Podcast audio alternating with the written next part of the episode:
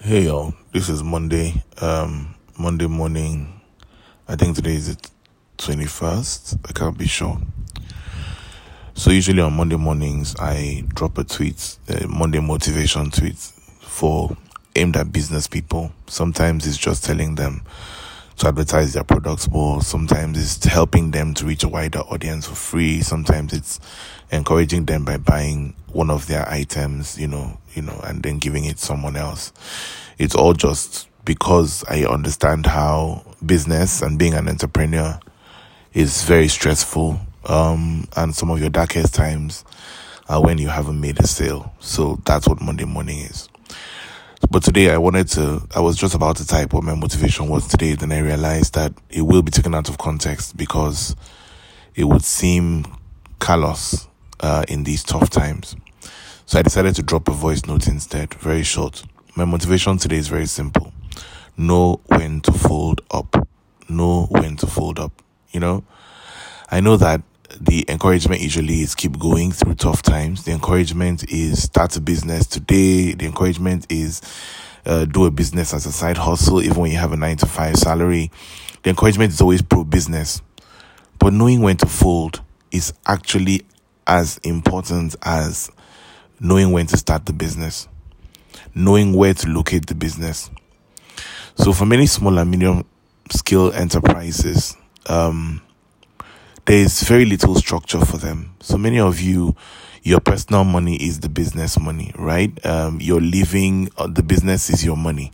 So, which is as you sell in the business, you take some of the profit already to survive in life. When you put your investment into the business from your personal money, it wasn't like uh, there's no dividend, right? So you just put the money in there from your pocket and try to get it back piecemeal as you sell. You don't sort of have an accountant. You're not trying to sell everything to then decide how much is left or how much you've made or lost at the end. Um, buy stock, uh, new stock first before you then decide how much you have to take out of the business for yourself. Many of you are not structured that way. And it is that fluidity between your money and the business money that creates depression. It the business the, the operations of the business on a daily basis therefore affects you almost instantly right? So if the business doesn't do well you can't eat. If the business doesn't make a sale in a week you have a problem paying your personal bills. And this is problematic. Problematic. If you're in that kind of business uh, which 80 let me not exaggerate maybe 70% of people are running then knowing exactly when to pull out of that business is critical you're only as good as your business when you're alive, right? You can't run a business to the point where you're having high blood pressure, you're having uh, serious diseases because things are just not going well and your life is so tied to that business. If you can't help it and you can't leave the business, then maybe try to sell it. There may be somebody who can run it better than you, who can buy off your inventory, put you back into funds, some of the funds before you make too much of a loss. There are many ways. I, I, I used to run, I've run at least a business or two personally, uh, my shirt business being one of them. Many of you know my shirt business. And I had to decide when I consistently made losses, which was the losses were a direct result of the production cost. I made, I made some profit from the production cost, which was really, I was really happy for. But all the profit I made from one end was dissipating on the delivery end. I couldn't sell the products because where I was located, my business location was so far from where my consumers were that the cost of um, delivery and dispatch far outweighed the profits, right? So let's assume I'm making 1,000 naira per shirt. That wasn't the case. It was smaller. Um, and then I have to pay, and I tell my, my customers, um, every time they need to order on the mainland, they have to pay 3,000.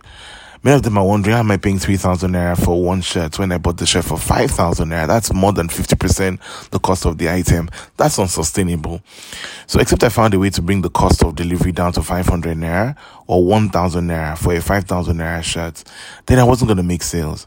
So people would go online, they'd see the shirt, they'd love it. It was value for the 5,000 I was selling it for the shirt itself. But once they got to the delivery part of it, and then they, they disconnect. So I used to see it actually. I see when they try to place the order and I see where they cancel the order. And it was always at the point of choosing delivery because the delivery cost was ridiculous. Even I thought it was ridiculous. And so at some point, after trying my best, I went to d- different dispatch riders. I tried delivery costs. It occurred to me that the only way I could make this work was if I had a showroom on the mainland, right? I needed to find somebody on the mainland where I could dump a set of these uh, materials on the mainland um, so that when people on the mainland order, it's cheaper for them. So it's like a thousand naira to get to them from wherever.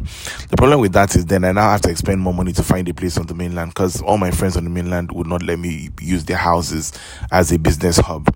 Second of all, um, which was the bigger concern, was then how to tweak the website, right? So if you, except I made it a flat fee, for everyone, which is like a thousand naira. That would make sense because some people are trying to order from I don't know Lekki or uh, or Epe or something. So it was very difficult. And at a point, I thought I was bleeding personal money um, into the business. I'd make a sale. I made quite a good number of sale. I have my records. I sold quite a number of shirts, and the profit was really good. But I was running at a loss. And then at some point, it started eating into other business funds, started eating into my salary. It wasn't augmenting my income. It was draining my income. And when you do that for three months, at some point you have to, I pulled the plug on that business because I could. I wasn't surviving on it in fair point. I pulled the plug on that business. I sat back and I have not yet figured out how to come back. And that's okay. I will figure it out. I run my strategy. I run my business models. Um, every month with people who are better than me and who've run business before me. Um, and I will find out how to do it. But until then, it's foolhardy to just keep going. Don't listen to people who tell you just keep going at a loss, keep going. When the business, even you don't know how to run the business, keep going. You're paying shop rent, you're not making sales, you're in the wrong location, your delivery cost is killing you. You can't figure it out strategically how to make turn around and make money. You can't even market to get new customers. But people just say keep going. So you wake up every day, sit in the shop, moan about how you're not making sales. People are walking by, you're getting desperate, your bills are not paid. The stock is is is wear and tear begins to affect your stock because the older you keep your your stock from selling. It goes out of style. Uh, sometimes it even expires. How is that the better business option? How is that good business? To just keep things in your shop forever, as against if you can't turn them around, you sell them at a loss, call it a day before inflation catches up with everything else, and start another business or pull out of it. And so that's my Monday motivation. But I thought if I didn't create this context in the back background and I just put a tweet saying, Monday motivational tip, shut down your business. Everyone's going to say, oh, you've come again. You're, you know, you're so, you have no empathy, da, da, da. Which I really don't care what you guys think about me or how I say my things. I really don't care. It's just when it's about business and something I actually care about and I was actually trying to help, then I kind of feel some kind of way. So this is me actually trying to say it right. Um, and I hope you see value in what I'm saying. But anyway, if you're a business person, you run a small and medium enterprise, please holler at me on my um, Twitter. Follow me on Twitter at Roxy, R O Q Z E E. I'd like to hear your tips. Share your tips for other people. What do you think they should be doing if they are stuck in a rut uh, and they're not going forward and they can't go backwards? What do you advise they do? What have you done in the past? I'll be reading your comments and engaging. Thank you so much. Cheers.